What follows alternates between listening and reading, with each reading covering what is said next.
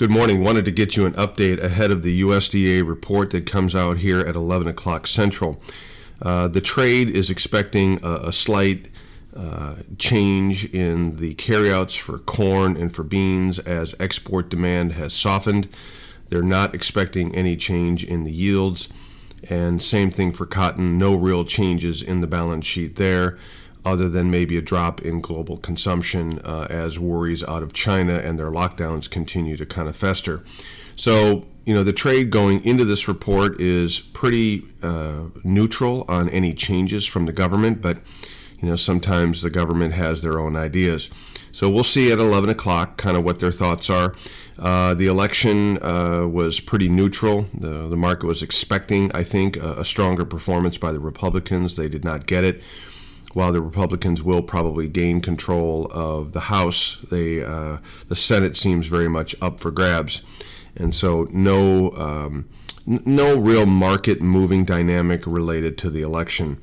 Um, export sales, like I mentioned, are slow and poor on corn for sure. For beans, they're actually pretty darn good. We're making uh, pretty regular daily sales now to China on beans as suspected for this time of year, it'll still be three months before much in the way of beans come out of Brazil. So we should dominate the export sales market on beans for another month or two, maybe three. Cotton sales were just good enough to keep, uh, I believe, the USDA's estimate on export sales intact. So I shouldn't, we really shouldn't see any changes in demand from them. The, the real question then is is the supply. What are they going to do with the crop size? Many in the trade believe the cotton crop is smaller.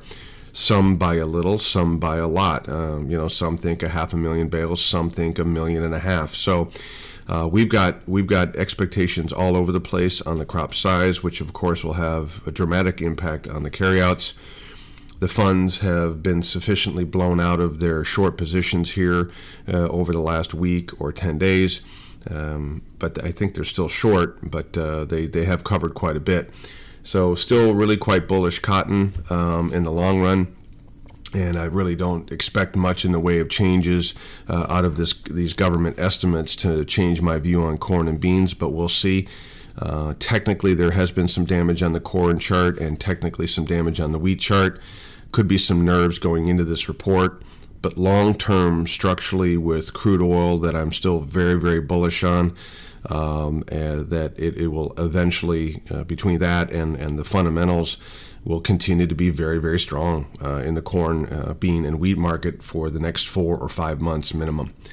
All right, so no changes in any of our pricing targets. We'll just see what the government has to say here at 11 o'clock. These are my opinions and not those of ADM or ADMIS. Talk to you soon.